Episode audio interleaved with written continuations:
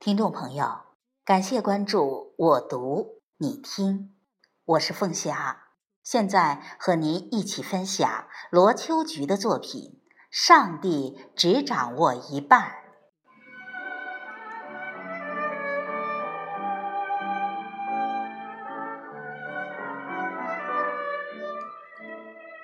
自从你生下来的那一刹那起，你就注定要回去。这中间的曲折磨难、顺畅欢乐，便是你的命运。命运总是与你一同存在，时时刻刻。不要敬畏它的神秘，虽然有时它深不可测；不要惧怕它的无常，虽然有时它来去无踪。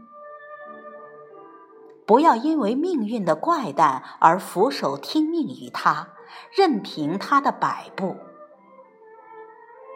等你年老的时候，回首往事，就会发觉，命运有一半在你手里，只有另一半才在上帝的手里。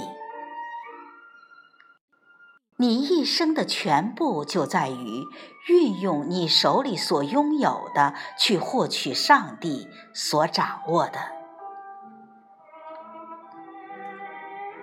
你的努力越超常，你手里掌握的那一半就越庞大，你获得的就越丰硕。在你彻底绝望的时候，别忘了自己拥有一半的命运；在你得意忘形的时候，别忘了上帝手里还有一半的命运。你一生的努力，就是用你自己的一半去获取上帝手中的一半。这就是命运的一生，这就是。一生的命运。